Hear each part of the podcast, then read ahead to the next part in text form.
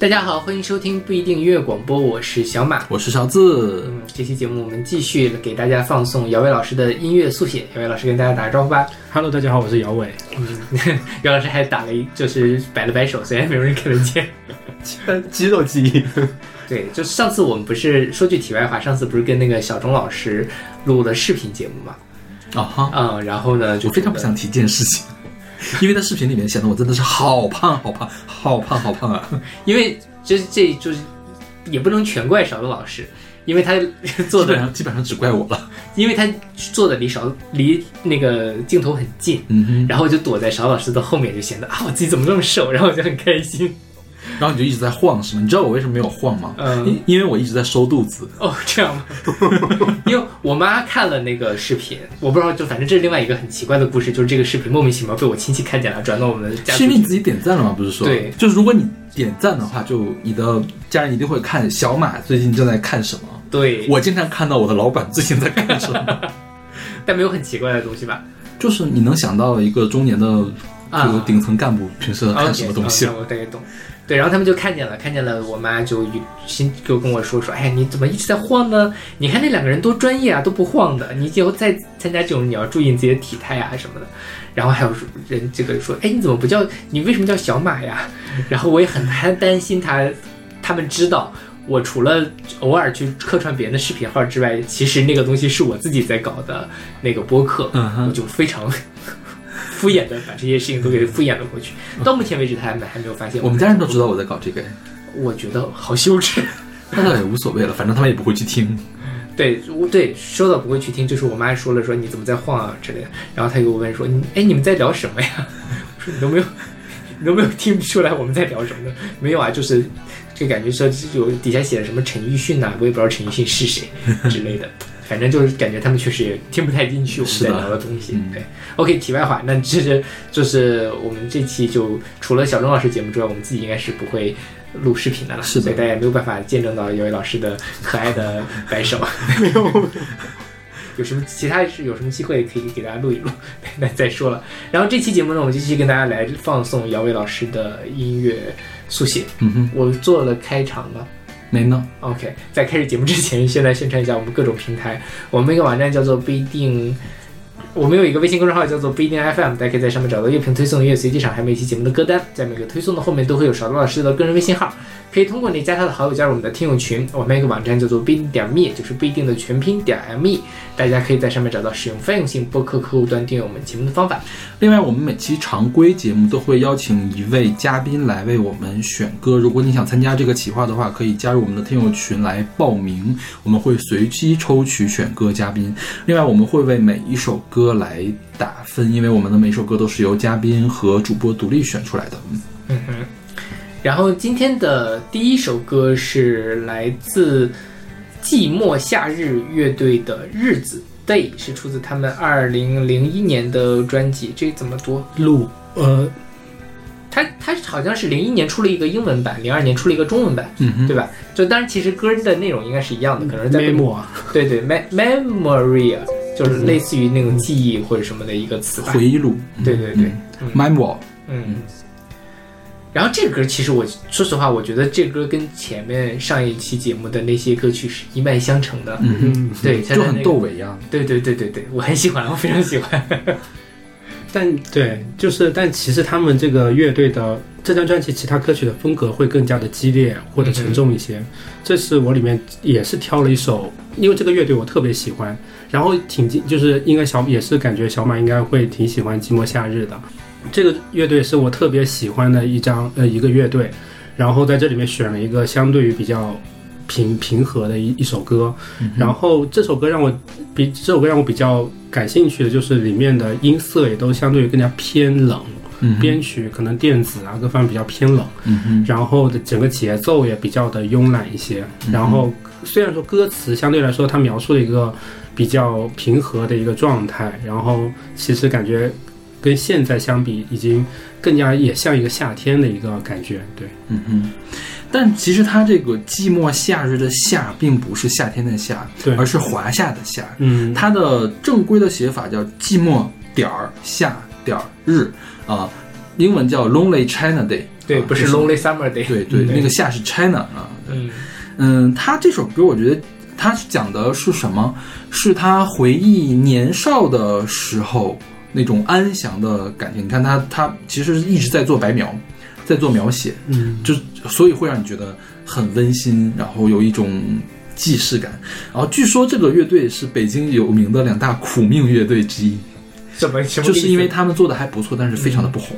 哦，嗯，另外一个叫战斧，我也没有听说过。战斧好像还，嗯战斧是不是我们有一次聊节目聊到说他们在工体还是哪儿办什么摇滚跨年演出的时候，他们没有印象了，我都没听说过这个乐队。哦对，，但我真的觉得他们是，如果我说实话，我之前也没有听过他们，是吗？你没有听过是吧？呃，如果我听了，我会非常喜欢。OK，对这就是很对你的口味，我觉得就是就是，我觉得啊，窦唯是天仙，嗯，他们没有窦唯那么仙，所以是地仙，嗯，就是这样的感觉。但其实地仙往往还会更容易被人接受，嗯因为他讲的其实是你日常的东西，他是嗯从你日常的生活的这些细节里提炼出来的东西，所以让你觉得对。很很容易接受。对，就是他那个吉他的那个音色，还有他的唱腔，尤其是他的唱腔，嗯。你会不由自主的想到窦唯。但是在这个歌的评论下面就说不要提窦唯，跟窦唯一点都不像，就是哎呀，也没有总会有人这样 像窦唯也是你的福气。而且它里面那个有个乌拉拉，嗯我就想就想到窦唯《艳阳天》里面的那个说不出的感觉。嗯，嗯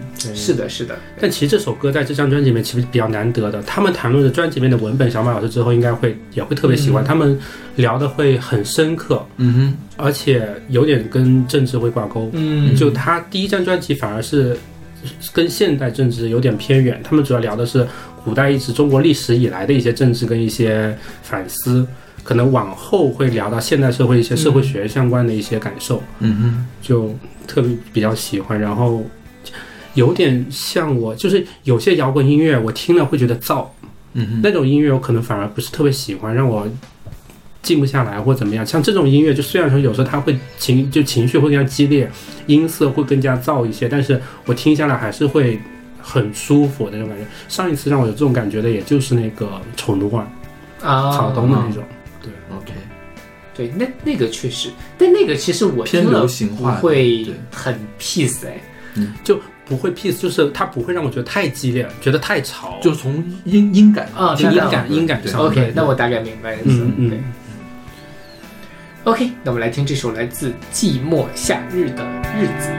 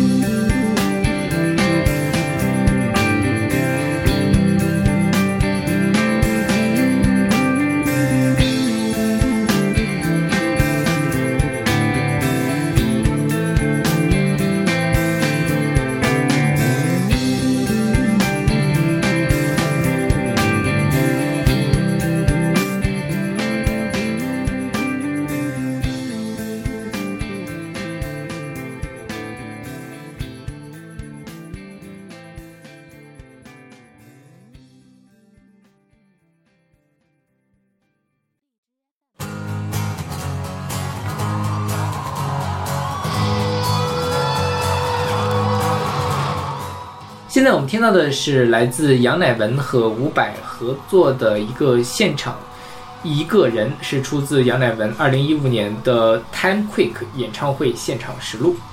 嗯哼，嗯这个歌是我觉得跟前面那些又又都不一样了。嗯，从这个时候开始就跟前面不一样，是的是的后面的歌都很不一样。对对，嗯嗯，就是开始造了，是的，前面都没有造的东西。嗯个杨乃文的一个人，我是在他的第一张专辑里面听到的啊。其实我是在他的精选集里面听到，因为我先听，呃，我开始听歌的时候，杨乃文已经沉寂了很久了。零三年开始听歌嘛，他大概是零四年的时候出了一个叫《第一张精选》。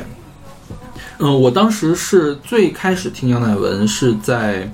呃，一个闹的合集里面，嗯。有那个我给的爱，我要的爱，我给的爱，我要的爱，我总搞不清楚，就是张震岳给他写的那首歌，我就特别喜欢杨乃文，我就特别想找杨乃文的这个专辑，结果我们本地的音像店就没有杨乃文的磁带。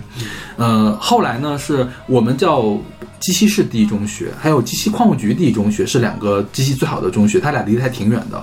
是有一个周末，我去鸡西矿务局第一中学门口的这个音像店音像店里面看到了杨乃文的那张第一张精选，那张第一张精选的封面，因为当时魔音唱片好像已经快要解散了，所以连杨乃文的照片都没有，嗯我都不一直都不知道杨乃文具具体长什么样，唯一能看到的是闹那张原声带里面。有一个小小的 Silence 那张专辑的封面，就大概能看到杨乃文的侧脸什么。因为当时我也没有，我也不去网吧，我上不了网，就真的不知道杨乃文长什么样子。后来我们同学都笑话我说啊，买了个花这么多贵的钱买了一张 CD，结果就两只脚，就是因为都是都是画着嗯画出来的东西嘛。对，而且我当时没有 CD player，我要放假回家才可以听，就是很很悲惨的一个状态。嗯但是我就是特别的喜欢。后来呢，我们门口的那个音像店老板说，过了两天，过了过了两三周吧，说我有好东西给你。嗯。他给我搞到了磁带，然后有磁带我就可以现场去听。对，嗯。所以我是在那个精选里面听到的一个一个人，而且他的呃录音室版本里面其实是没有把伍佰当做 credit 里在里面，嗯。伍佰是一个和声，而且我记得用的也不是伍佰的名字，而是吴俊霖 OK 啊，所以当时我不知道那个人是伍佰。嗯直到很后来的时候，我才意识到，哦，原来这首歌是伍佰给他写的词啊。所以，嗯，我跟姚伟听到这首歌的契机可能还不太一样，对，不一样对嗯对，嗯就是这两个人我都是特别喜欢，就杨乃文跟伍佰都特别喜欢。然后我是因为我原来是音色的话，其实比较喜欢听一种比较有棱角的音色。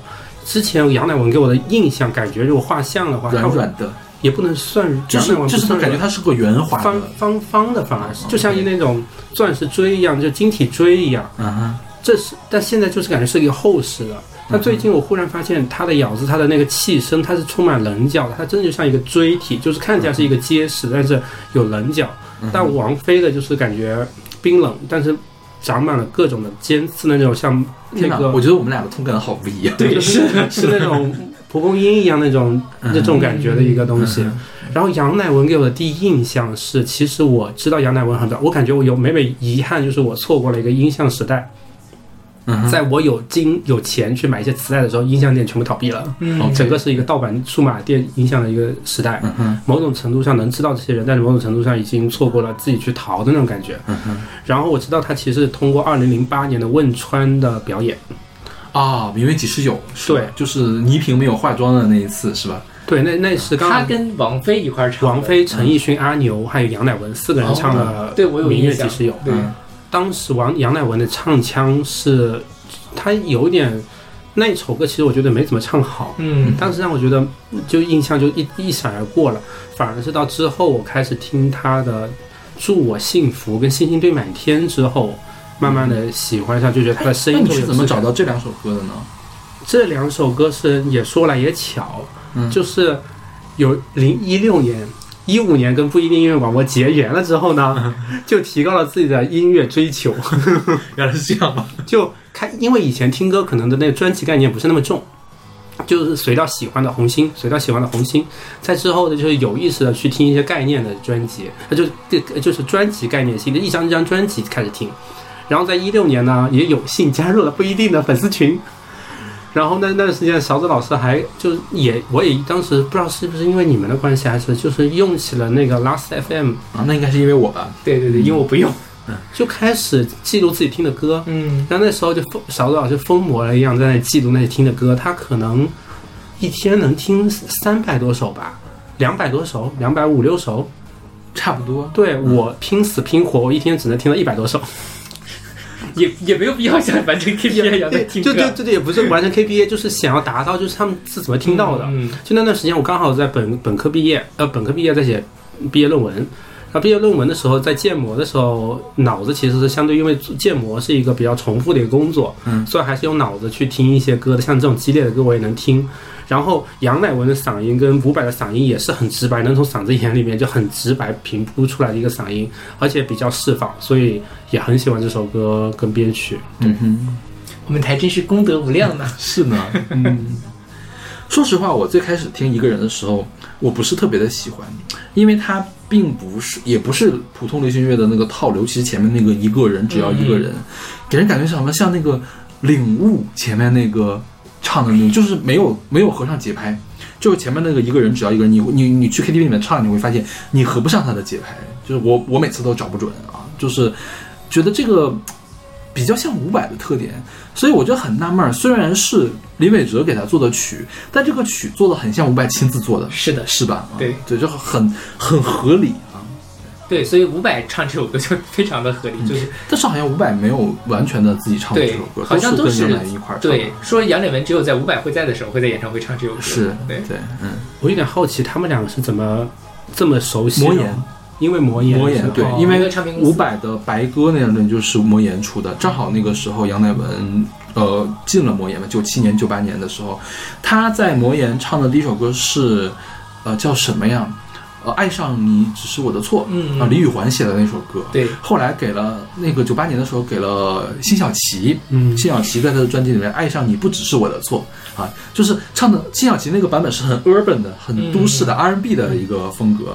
后来在呃杨乃文的第一张零四年那个第一张精选的时候，把他当年去魔岩试唱这首歌 demo 的那个版本当做了一个主打单曲来发的。那个 MV 也是个动画，知道吗？就是那个粗线条的动画。是不是因为那时候杨乃文已经离开魔岩，还是整个魔岩就已经可能是因可能是魔岩不行了，嗯然后包括呃杨乃文应该是跟林伟哲分手吧，啊？因为杨乃文好像跟林伟哲一直是男女朋友的关系。对，对，女爵的时候就没有林伟哲什么事儿了，好像是那时候已经分手了。零六年的时候，是我上大一的时候，他出了女爵嘛，我所以我觉得女爵前后的杨乃文是不一样的，就是再往前之前《祝我幸福》的《祝我幸福》虽然是陈珊妮的词曲，但是还是林伟哲的味道啊。对，再往后之后，我觉得杨乃文的水平有所有所下降，主要还是离离开了林伟哲。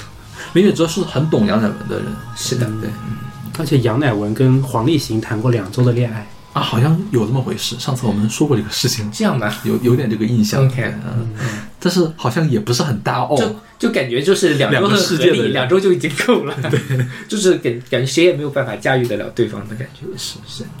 OK，那我们来听这首来自杨乃文和伍佰合作的《一个人》。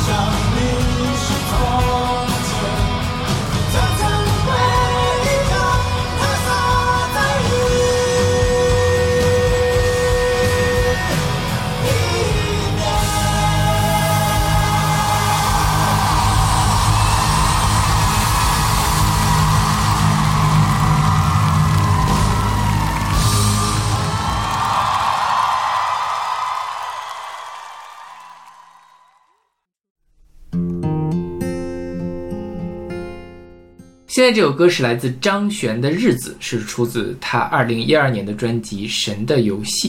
嗯哼，嗯，这首歌如果我没有记错的话，是姚伟老师推荐给我的。对，当时对，一直跟你说啊如何，然后日子，啊然后这两个当时一直在单曲循哎，环。那时候你没听张悬吗？还是怎样？我听了这张专辑，我当然这张专辑听的很早了，但那个时候最喜欢听的是什么呢？玫瑰色的你，嗯哼，然后后来是蓝天白云，嗯然后后来是有位老师给我强烈了安利了如何和日子，嗯哼，就是因为这两首。如何当然还好一点，日子这首歌写的非常的散漫，嗯哼，就是它也没有特别重复的旋律啊或者什么的，给人感觉是张悬的现场 talking 的音乐版。对对对对，有有这种感觉，就是特别的电视散文一样的东西。嗯哼，然后，所以肯定是听过去了，但是没有太大的印象。后来是有位老师安利之后，才认认真真的去咀嚼这首歌，然后就很喜欢。嗯对，是那个如何那首歌，我大概是有一次好好几年前咱们俩做节目的时候选过，嗯然后这个是年年初，大概对你要如何面对此时彼时的愚蠢。啊，我想起来了，嗯，对，也是嗯大 emo 时期的录的节目。然后这首其实我也一直想找机会选，OK，这次就选进来了。对，对，就是其实这首歌刚开始我也没发现，就也没发现，其实也就过了。这里面两者啊，这这个专辑两者蓝天白云旋律可能会相对更好一些，然后这个首歌也给我一种。可能也因为歌词里面的意象，也给我一种感觉，就是像我在一个昏黄的一个黄昏，走在一些老街里面，那些弹珠店啊，一些比较平常的那种老店，银这汽水店啊那种感觉。然后里面的歌词呢，也是刚开始有点看不懂，就是比如说，还想着要跟你说的事情，因为总是倾斜至一边，倾斜至一边，所以你总笑我对画面的和谐没有概念，大的就要看起来大，小的最好没有人能看见。其实之前我并不能好比较好的去理解这个到底什么意思，是谁会这么的夸张？从一个局外人的角度会觉得啊，谁会那么的夸张去这么说明这个一个事情？但后来慢慢的会感觉，你跟人一个人在一起之后，你说的事情确实会存在一个倾向性，或者可能咱们心里没有想到这一步，咱们是一个点，可能描述出来的时候会真的会把它一个放大，进行一个清清测，就觉得当时比较喜欢，就是被他打，就是被他有一种怎么说呢，就给被他点破吧，嗯一个感觉的一种点破，嗯然后后来再一次遇见这首歌是，就是再一次感受的明确的脑子里忽然间就是寂寞如如神神如歌这个旋律响起是。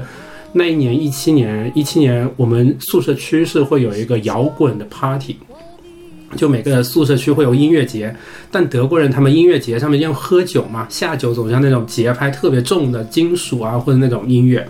但是那一天我我跟朋友，一般我这种场合一般比较少去，然后那次跟同学大家一起说啊去喝酒啊，在那个草地上喝酒，远远就是看着那个房顶只有一个人就坐在那个房顶，但是就脑子里就忽然想过就啊底下大家都那么热闹，他一个人就在上面看着，就那种感觉还挺好的，就是而且那天就是所以就是再一个意象，就感觉听到这首歌的时候，总会给我感觉比较凉快，就像一种比较呃比较清暑的那种风。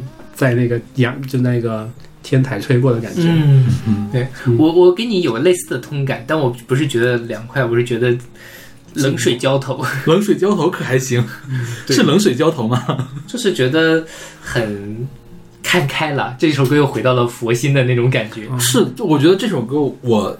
说实话，《神的游戏》这张专辑我听的特别少，因为我不是很喜欢这张专辑，我更喜欢他前几张专辑，嗯就前三张吧，是的，对对对前三张专辑。我觉得前三张专辑的张悬呢是落地的，嗯，就是不会像这张专辑这样大爱慈悲什么。我觉得这张专辑它就是女菩萨、女施主，对。然后呢，或者是慈爱的修女嬷嬷那种，但是括号年轻版的这种，就是就是你要慈悲，主保佑你，就这种感觉是会跟我说这样的话的，然后会。尽力的说一些谁也听不懂的这种金句，对。就是这样的东西。是，就刚才姚伟老师说是点醒了嘛？我觉得有的时候就是看张悬在这张专辑里面的歌词，就觉得、啊，我好像什么都懂了，但是我仔细我没有办法表达出来，就是最后好像我还是什么都没懂。对，就是就是他后面会放圣光的那种，对，就是那种氛围把你给点破了，但是实际上你也没有得到什么具体的概念啊或者什么的。嗯。对，所以我我后来。姚伟安安利我之后，我很喜欢这首歌，但我今天准备节目的时候，我也是试图用一个框架去看讲一下这首歌到底在表达什么。后来我也放弃了。啊，因为我觉得张悬就不适合这样的框架了。对对对，张悬是一个很意识流的人，是嗯这首歌无论是词，包括它，我觉得它的旋律也很是的意识流。嗯对，但就是能让人能让我感受到那种冷水浇头。我会，我原来我我写了一个东西描述它，嗯就感觉给我的感觉像是一种不带苦闷的寂寞，就可能没那么苦闷，但是确实就是孤单寂寞的那种感觉。嗯，是，就是说，我觉得差不多。刚才之前我们聊到了张悬那个“我曾经眼里只有你”嘛，嗯，这里面也是我就是我再也不可能累积出那么多的眷恋。这其实我在觉得在讲一样的事情，我看破了这段关系，或者我看破了这件事情是什么样子。我承认我过去曾经有那么多的感情，但是我也觉得我未来很难再有这样的感情了。就是你在我生命中有非常重要的位置，但是我们两个之间也就到此为止了。嗯，呃，这种感觉，对，我就不太，因为我我不太喜欢这首歌嘛，嗯所以我觉得我只能给它 C，就是你可以放，但是我不会再去听。嗯我比较讨厌被人说教，我觉得张悬在说教我，角度不同。对，就是我会有这样的这样的感觉我我懂你的感觉，对对对，就是是，你不要给我讲这些大道理，我都 我都我都懂的。对。然后那个啊，但是邵老师悟性比较高啦，嗯就是这些东西是我要张学告诉我才懂，所以我觉得她是女菩萨的这种。然后呃，这里面会讲说这个寂寞如神，神如歌，众人如神寂寞，众呃众神如人寂寞，众人如神般寂寞嘛。然后前阵子看了本书，是那个阿西莫夫讲的，叫神门自己，对对对，我觉得那书，我觉得张悬可能是从那里面拿到了一些意象到这里面来，然后也有这样的感觉，就是，呃，大家如果感兴趣喜欢这首歌的话，可以去读一读那本书，嗯挺挺有意思的。那本书我之前也码住了，就是还没还阿西莫夫的那个，呃，一会儿我可以把那本书拿给你，如果他在我没有被我拿去学校的话，应该没有了。对，没关系，我这边还有好多，应该是，对那本书我觉得蛮值得看的，也是很寂寞的一本书了，银河帝国打算看吗？不打算太厚了。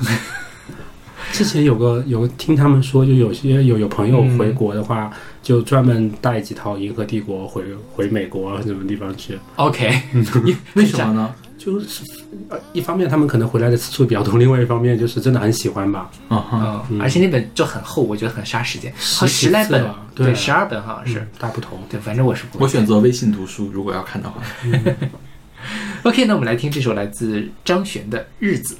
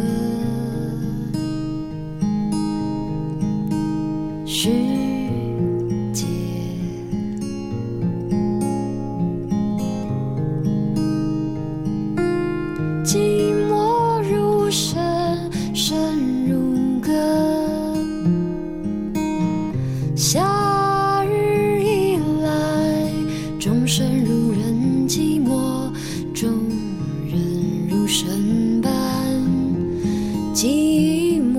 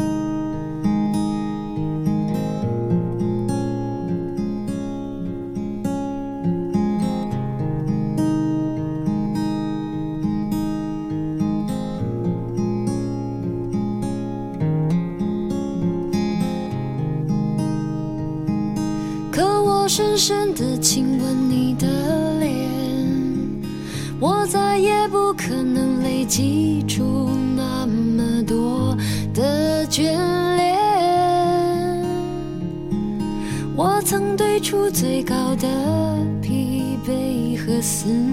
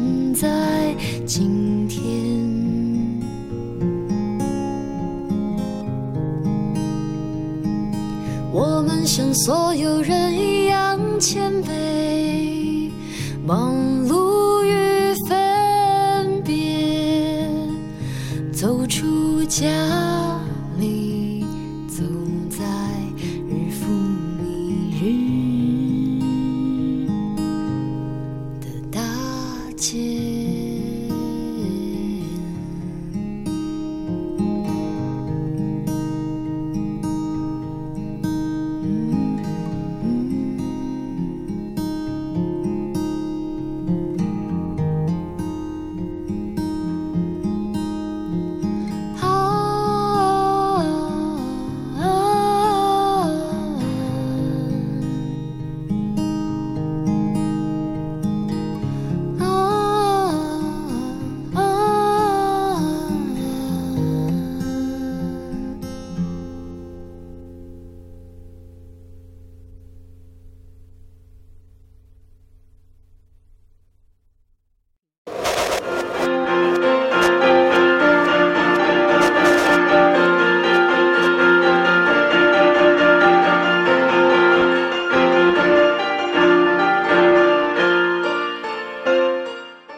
歌是来自 BOD 包家巷的《Code of the Freelance AV Technician》，选自一个合集叫 Year O O O One 杠 R I F T One，对，对，这个 Year O O One 应该是一个瑞典的厂牌，对对他们出的这个是一个电子的合集，是一张公益唱片，反对种族歧视的氛围电子唱片。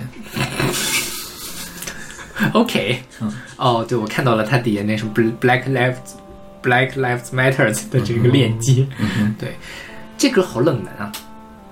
我觉得啊，嗯我因为我我就是从从这首歌往后，我觉得对我来说都是一些冷门冷门单曲了。OK，对，前面的都是我很熟悉的文本，从这之后就是我很陌生的，然后就是觉得啊，有位老师还喜欢听这样的歌啊，有位老师还喜欢听那样的歌，就这种感觉。但这首歌我觉得应该也挺对你的胃口吧？啊，是对、嗯我蛮喜欢的，嗯。所以你是怎么听到这首歌呢？我也其实老实说也是凑巧，就通过那个 Spotify 的个人那个感喜欢的喜爱度推荐啊什么的，嗯就或者也是因为寻根，就就是 Spotify 上面一些相似艺人，我也会喜欢去挖。就有段时间比较喜欢听氛围，就会去挖这种电子氛围的，就挖到了他。嗯哼，对，然后这首歌也够电，也挺媚的。嗯我比较喜欢那种比较妖媚的那种声音，特别是男性的声音很妖媚的话，带电的我会很喜欢。嗯哼，然后，妖媚带电就是黄耀明，我觉得是对对对，但是欧美也很多。对对对，对。但妖但是黄明有点那个嗯 technical 那种感觉，或者是是 house 感觉，对对他会鼓点更重，就不会有黄耀明很少做氛围吧，他有对对对氛围乐没有氛围是。基基本上没有，是嗯对对。像这个就是氛围很重的东西，嗯对。嗯。而且我自己想象，因为它歌词查不到歌词，里面它都是漫天小草，我我的我脑补的歌词是漫天小草嗯哼，什么什么的，然后就感觉，而且就感觉这首歌给我的想象的一个画面就是一个很潮湿的，然后水草斑驳的一个在流淌的一条河，嗯哼，然后就这种感觉，所以就是也是一个感觉，让我感觉特别喜欢吧。嗯哼。嗯哼嗯我去查了一下包家巷这个人啊，他应该是在德国活动的美国出生的华裔，，OK，大概是这样的啊。他一直做这种氛围的电子乐，他是有一点点哲学或者是政治的思想在里面的。他反对的是什么呢？身份政治，嗯，他不希望有这么多的身份的标签，然后这些标签会束缚住很多的东西。像这首歌，它叫呃自由。呃，自由职业的 AV，AV 是 audio video，、嗯。就是视听呃艺术家的终结，因为包家巷本人有一个标签是 AV 艺术家，他他就是视听艺术家，嗯。对，我觉得他是想通过这首歌来破除自己身上的这种身份政治的东西，嗯。但是他具体怎么破除的，其实我没有搞懂，我不知道他是要干嘛，因为他说 coda coda 就是终曲嘛，嗯终止啊，这他这个身份政治要终止掉，但是我也没有明白他怎么终止掉的这个东西，因为他的。整个人的形象，他是长发飘飘的那一种，也就是《西游记后传》的吴天啊，的那种感觉啊。但是对不对？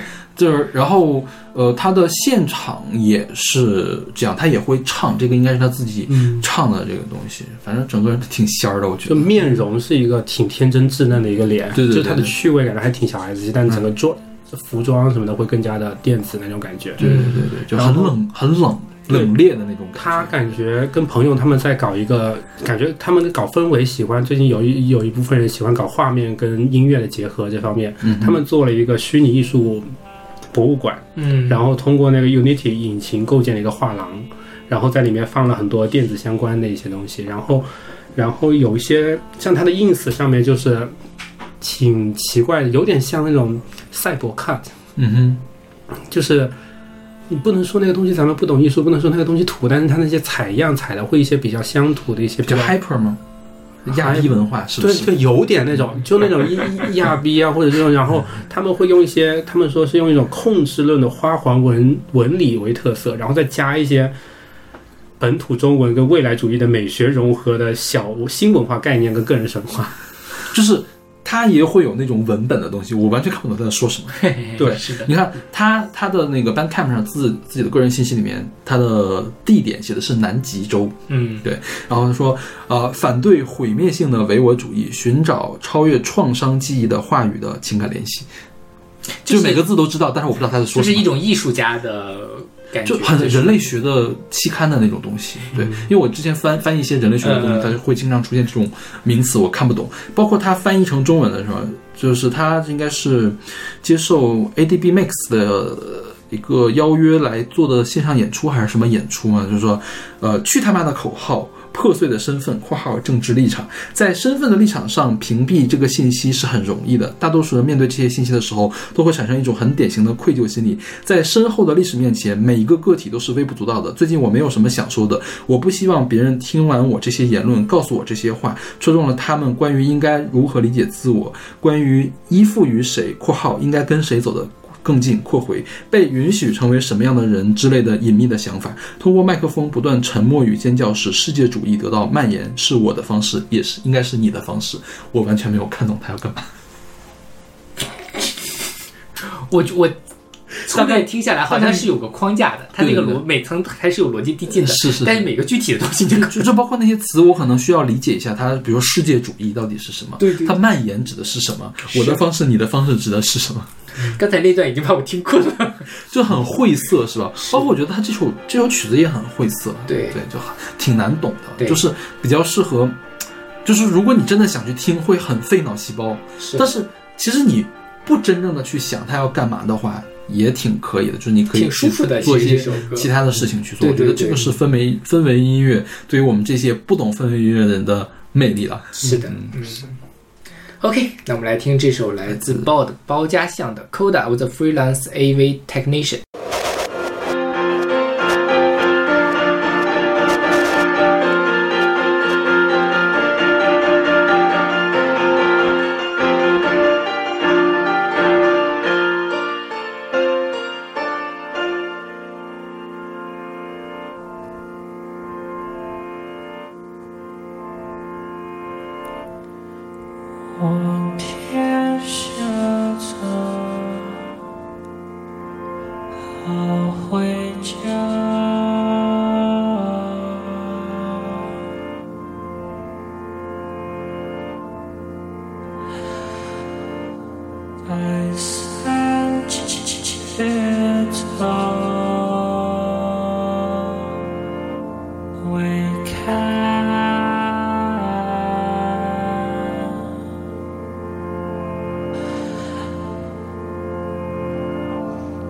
是爱，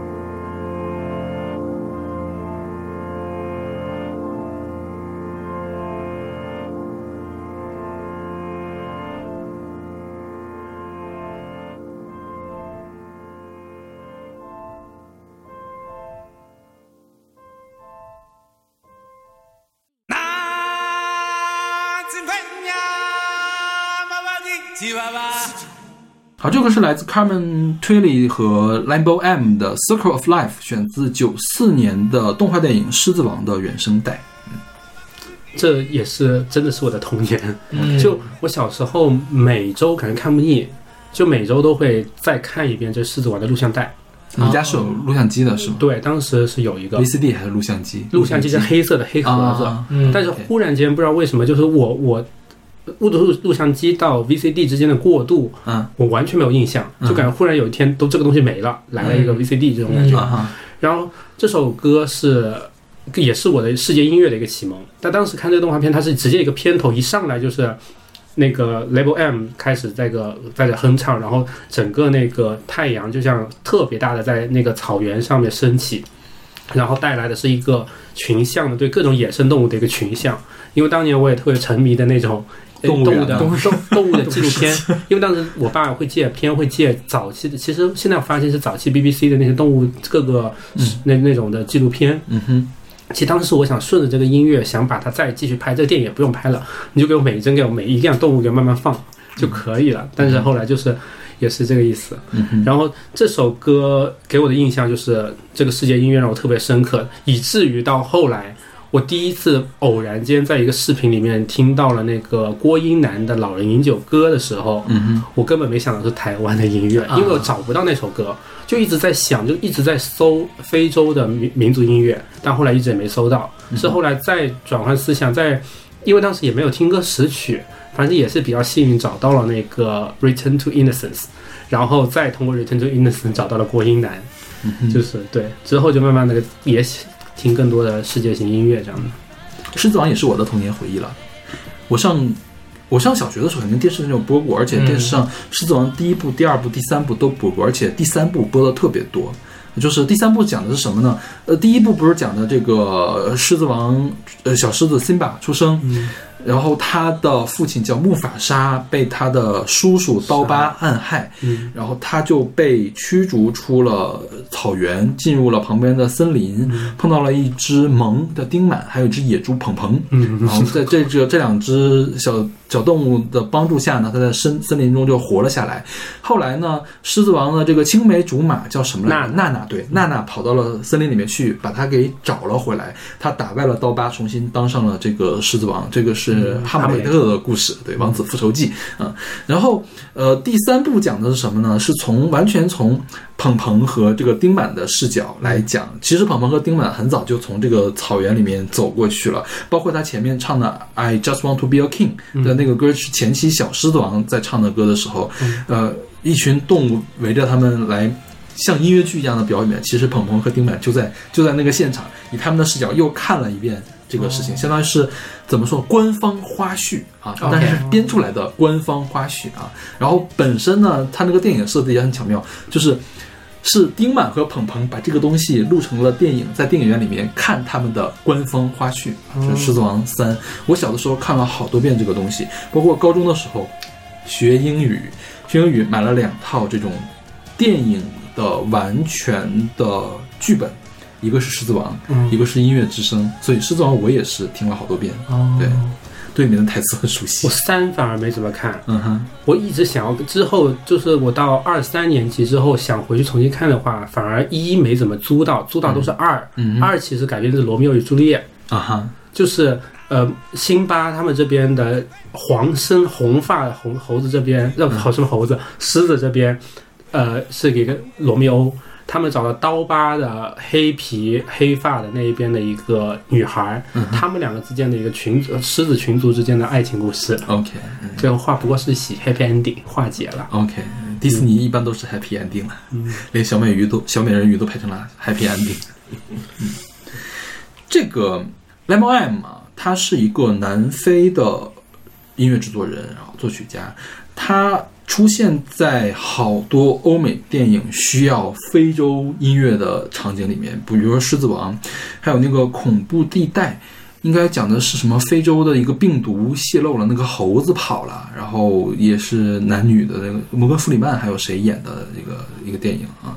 还有一个电影叫什么《情系我心》，反正都是跟非洲相关的。但凡需要祖鲁语，他就会出现，是这样的一个人。嗯，然后这个 Carmen Twilly 呢是一个美国的演员和和声歌手，他跟斯林，他是给斯林迪昂和惠尼休斯顿，还有 Dion Warwick，还有平克·弗洛伊德的专辑里面都录过他的和声。然后一九年的时候，咱们不是前一段时间刚刚选了那个《狮子王》新版的那个歌吗？嗯呃，新版的歌呢还有《Circle of Life》的这首歌，但是这个女主唱换了，这个主唱是个女的，你有听出来吗？没有，是个女的，女主唱换了，呃，那个祖鲁语还是 Lambo M，女主唱换成了谁呢？换成了一个好像是个英国人，叫 Brown Lindovy Maxine，我不会读那个词啊，他是谁？他是一开始不是有只狒狒把那个辛巴给举起来拉对，拉菲奇，他是呃音乐剧里面拉菲奇的扮演者，二零一九年的这个主唱，哦，也是个非洲人吗？呃，是个黑人，但不知道是哪儿的人，对，哦哦哦哦是个非裔，肯定是，对，嗯。反正这个这个歌是 Elton John 写的、嗯啊，Elton John 自己有一个摇滚版，我不是很喜欢，我觉得他这个版本比较好。哦，他好像是在第二部里面会唱吧？OK，嗯，然后这首歌还有中文版，中文版是乌奇唱的，我不知道你们有听说过这个人。巫奇是一个滚石唱片的一个歌手，他当时唱了好多迪士尼动画片的主题曲啊，现在还挺难找的。OK，那我们听这首来自 Carmen twilly 和 Level M 的《Circle of Life》。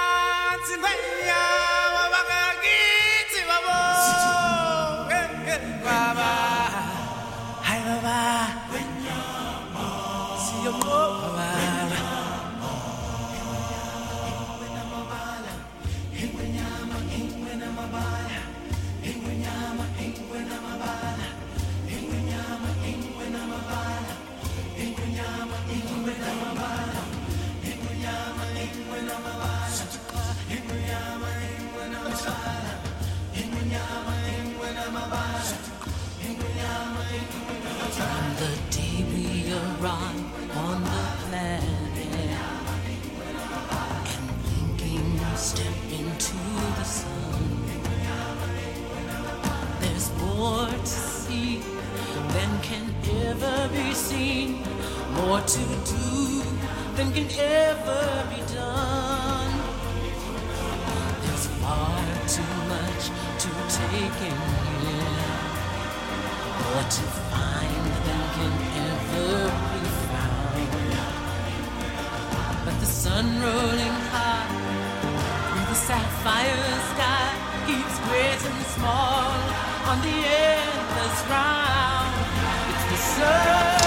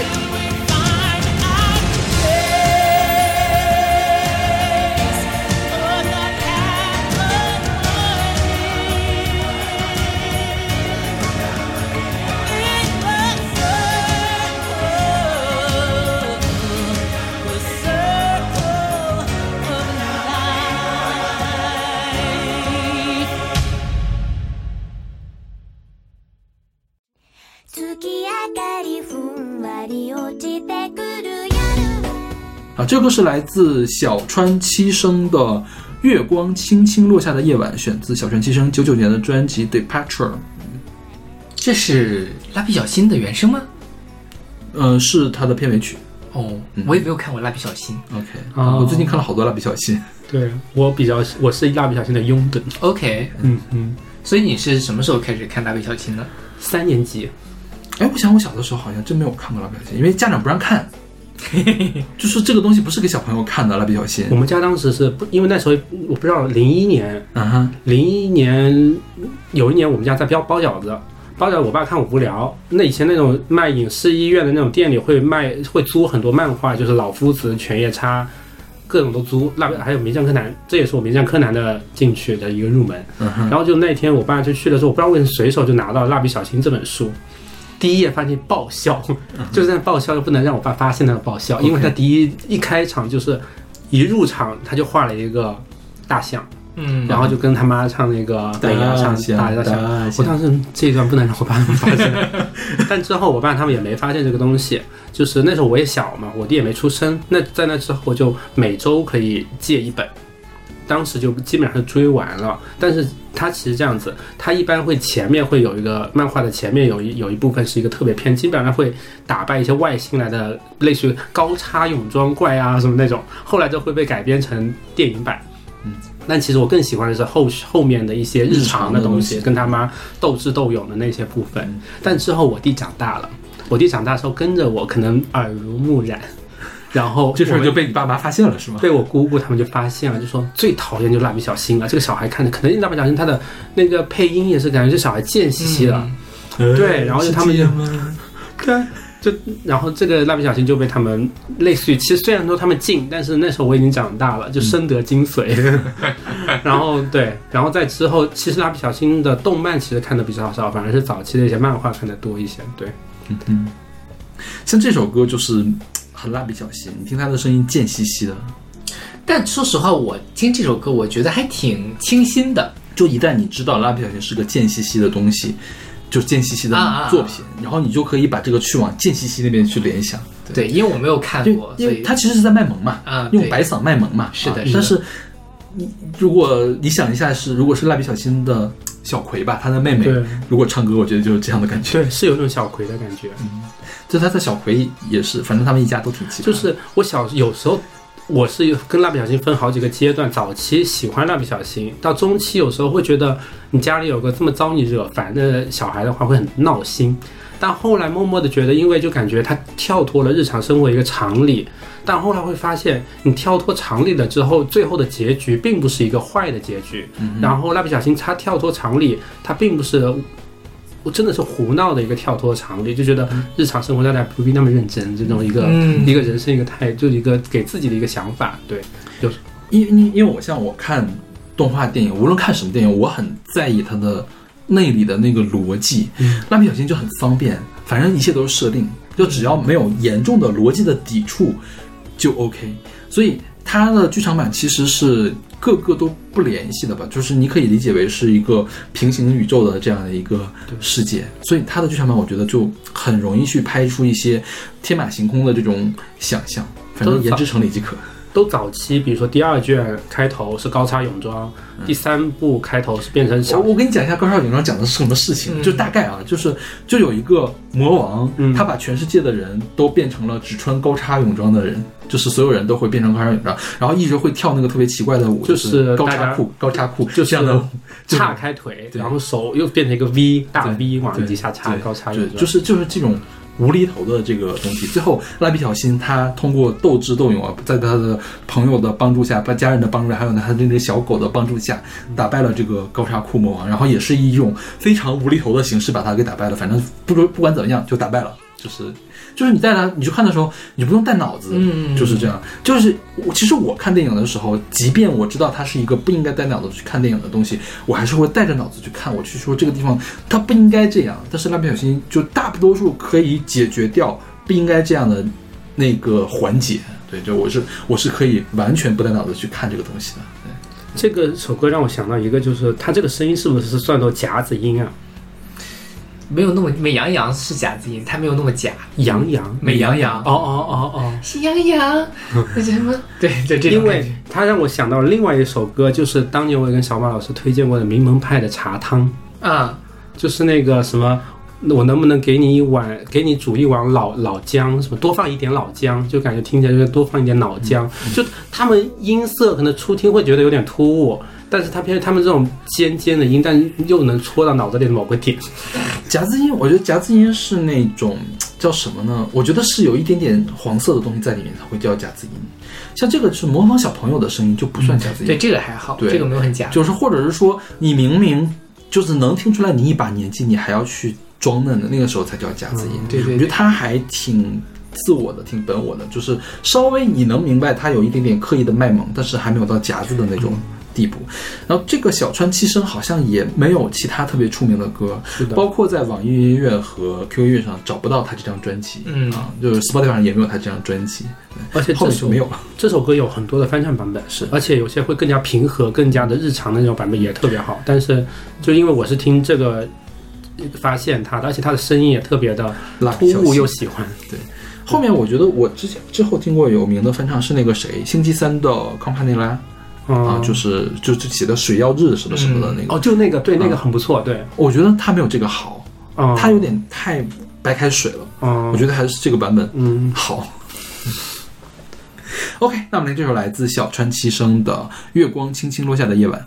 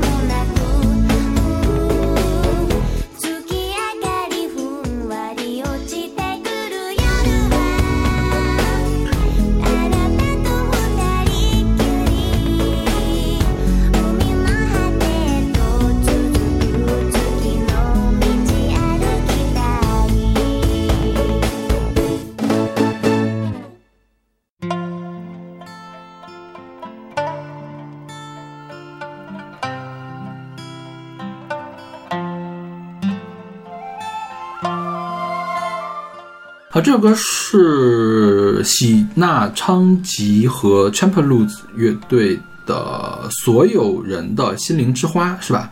是二零零一年喜纳昌吉的一本精选集，然后他收录了一些呃重唱啊，或者是之前未收录的版本。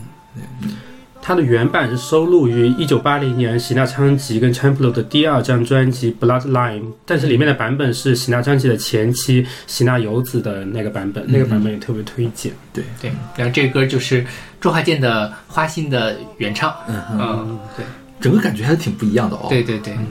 周华健那个很流行，这个就有那个日本的，还有一点淡淡的哀伤的感觉。就里面的内容也不一样。周华健的感觉就是放开勇气去追一个爱一个人，然后这个是反而是对一些逝者啊，或对一些牵挂的人的一个祈愿或者什么那种感觉。嗯，后来改编的有这个周华健的《花心》，马俊伟的《幸运就是遇到你》，以及台湾佛教人士改编的《佛的心，佛的泪》。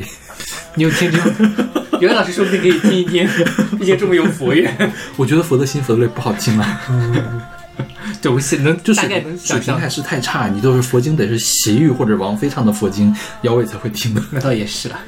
而且这里面的和声我也特别喜欢。嗯哼。嗯，像喜纳游子的那个版本嘛，它特别像演歌时期的那种技法，就他本人的演唱，但是他的编曲比这首歌要现代，嗯嗯，就是嗯明显不是传统日本音乐的这个编曲，反而喜纳昌吉的这个他他声音很沧桑嘛，包括用了很多日本的传统乐器，但是我觉得他并不像演歌那种老土的感觉，对，是吧？啊，他就有点像后胡德，夫的感觉，对对对是吧？就有点想更民谣去做根源的民谣原始对。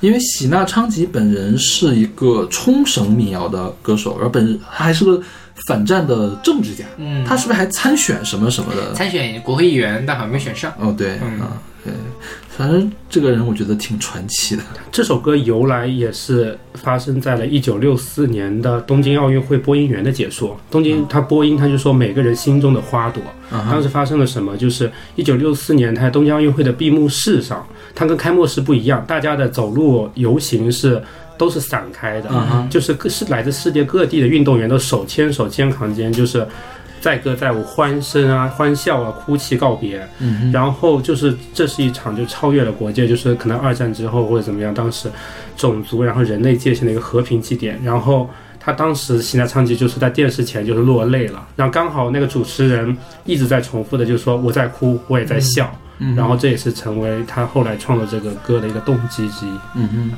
所以你听这个歌是因为周华健的《花心》吗不是，其实我反而是因为这首歌来重新又回去听周华健的《花心》的。？OK，就是因为他这首歌某种程度上他的唱腔也有点那种，也是就是我感觉有点也有点呃世界或者怎么样，因为他也是唱歌的方式因为也是很直，冲绳嘛，对，冲绳是不是也是南岛的？对南岛语系的人对是吧？他的发声也是很直接，嗯就是整个也唱歌方式也是很真诚，嗯嗯然后对我想我是到了很晚才意识到，原来冲绳跟日本并不是一个文化。是的，对，对冲绳一直是自己原来有王国的，琉球王国是吧？对，而且有一很长一段时间是中国的附属国。对，而且冲绳有两种语言是吧？一个是冲绳语，一个是琉球语，嗯好像嗯，是不同的语言。对，嗯，包括他们一直都是有国王的。对对对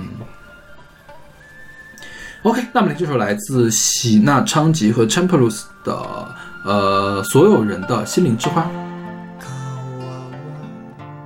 れてどこどこ行こうな人も流れてどこどこ行くの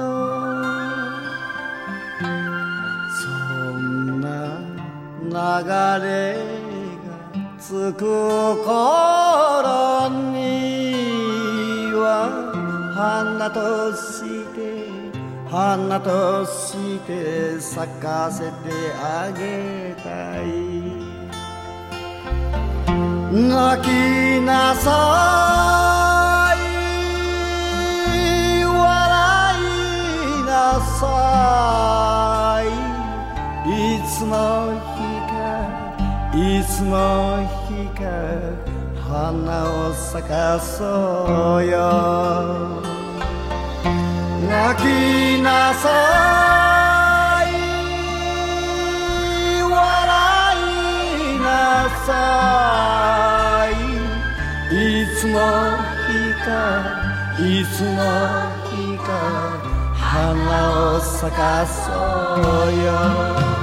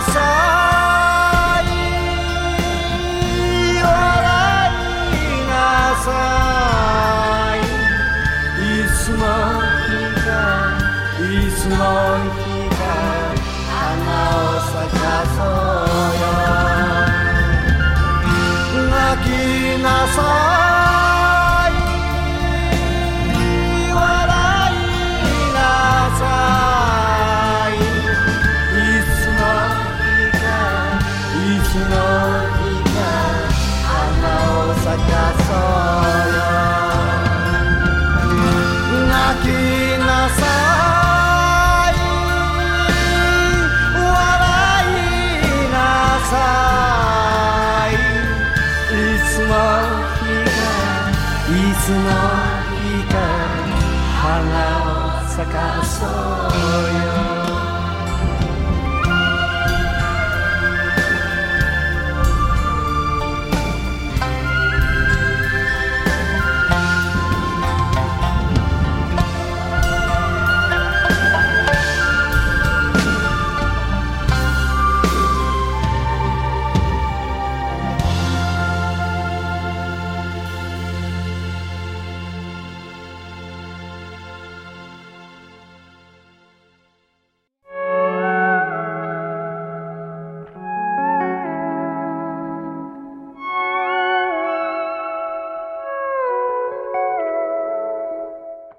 啊，这个是来自 Humbert Humbert 的《红蜻蜓》，选自他们二零零三年的专辑《焚日》。我觉得这个 Humbert Humbert 最近在我们的台的出场次数非常的高，就是我很我很吃惊，不是说不应该选这个，我很吃惊，就这样一个小众的团，居然可以总是在这个出现。自从虎年说虎开始，是不是？对对对，出这第三次了哈。是的，对。这个《红蜻蜓》是很有名的一首日本民谣，是吧？对，嗯，就是描述了，就是他跟姐姐就给姐姐出嫁了，他在送礼想到，呃，是就看到这个红蜻蜓，以红蜻蜓来表达对姐姐的思念吧，嗯就是说我们当你来告诉我，我们当时分开的时候是哪一天呀？嗯然后我们曾经的那些过往是一场梦幻吗？就是我们到现在，他远嫁他乡了之后，我们就留不下书信了，类似这样子的一个悲伤的故事。这个的作者就是词作者是三木陆风啊，本身也是日本的一个诗人。我觉得日本就是在二十世纪初的时候出现了好多这种童谣。其实它童谣，因为本身日语和汉语是有相通的地方的嘛，我觉得他们翻译过来就很好听，就是小朋友也可以理解的那种好听。我记得之前我们说过那个叫什么金木美玲是吧？嗯他的这个童谣，包括这个童谣，我觉得写的也可以给小朋友看。他用了这个呃拟人呀、什么起兴啊这样的方法，他都用上了啊。你们小时候有学过这首歌吗？没有？没有，我小这是我小学音乐课本里面的歌哎。哎，是吗？我们小时候不上音乐课。哦，但我上，但我没有学过这个歌。我我上是我们的数学老师代班在教的是他是代班老师，但是他教我们的数学，但是来教我们音乐课。哼音乐课在教室班里班里的最后一节课。嗯，我当时一边就就觉得这首歌很好听，另外一方面我急着想回家，就想赶紧下课。OK，对，对这个歌的这个作曲叫做这那个字怎么念？山田耕作吧它是一个竹字头，然后底下是一个耕作的作。嗯，然后这个人其实也是日本的一个非常有名的作曲家。然后他除了写写了这个之外，他还写了伪满洲国的某一版本的国歌。OK，好吧。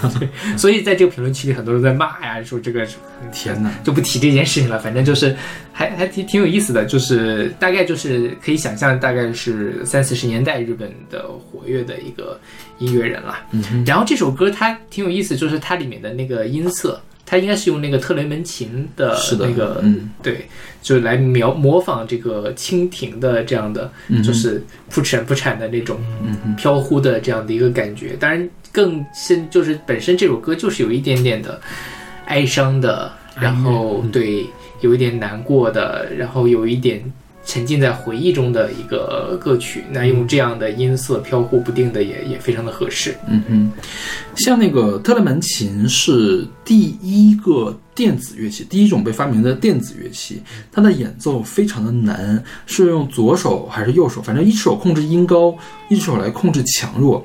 因为呢，它是靠这个，它有两个管儿啊，就应该是靠电磁感应来的，嗯就根据你离它近远来判断这个音高的大小。但是因为你稍微差一点点，这个音就会走音嘛，而且你听它这个昂昂昂的这个声音，一旦走音，非常的灾难。就非常的难听。它就是需要精心的这个，就需要大量的练习才可以弹得比较好。因为本来这个特勒门琴也比较少，嗯也没有什么老师来教，所以说这个特勒门琴就的演奏会比较的困难。但是正是因为它的困难，而且它的音色其实跟人声比较像，很像人在那里唱啊。然后其实也有很多古典乐的作曲家为特勒门琴专门创作作品，包括特勒门琴的协奏曲都是有的，就是特勒门琴和交响乐团一块做的这个协奏曲也是有的。那它特别适合演奏，嗯，比较抒情的、比较哀伤的这种曲子，就比如说德彪西的什么《月光》啊，就是这个旋律又好，然后又很静谧的这种东西是可以的。你旁旁边配个钢琴，然后他来演奏旋律，还有什么圣桑的那个《天鹅》什么的，就是大家耳熟能详的古典乐都可以用它来演奏。所以我觉得他在这里面用了一个特勒门琴的这个编曲，还是挺有意思的。对对对，是的，它比较怨，然后真的感觉像一种傍晚时候那个氛围烘托的也很好。嗯哼，就我也比较喜欢这种怨怨的那种感觉。嗯哼，我就想到这首歌是当时我刚好看了一部漫画，叫做那个仿佛清新气息，嗯它名字叫做仿佛清新气息，但里面内容是相对比较沉重的，嗯就是两个主人公吧，他逃离了原来小镇村落里的一些束缚，嗯两人决定鼓起勇气说要逃离原来的束缚，逃往东京。但是在东京的路途中呢，他们其实已经逃了一两天了。忽然间，另外一个男生说：“我的还有家里，忽然间感受到他对他母亲的一个依恋跟思念，觉得他母亲之后该怎么办，他就决定要回去。但他回去之后，肯定对他自身的身份是，嗯，很不好的，就他要又回到一个对自我的一个束缚，回到一个没有就是没有没有未来的，就是他在他的未来时光里就要重新束束缚回原来他的自身的这么一个角度。所以当时他们两个就确定了这个消息的，就在一个田野上，一个自行车两边，就是真的向左走，向右走。然后当时的画面，在这本书结尾就是忽然间断掉，留下了一只，就是它的画幅的上面留下一只很大的一个蜻蜓，底下就是一个比较空旷的一个。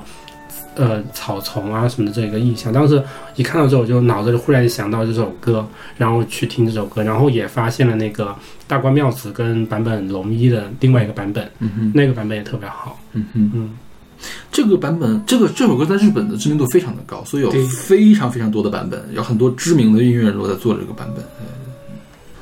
OK，那我们这期节目就先到这儿，然后我们下期节目继续给大家放送姚伟老师的音乐速写，我们下期再见。下期再见。下期再见。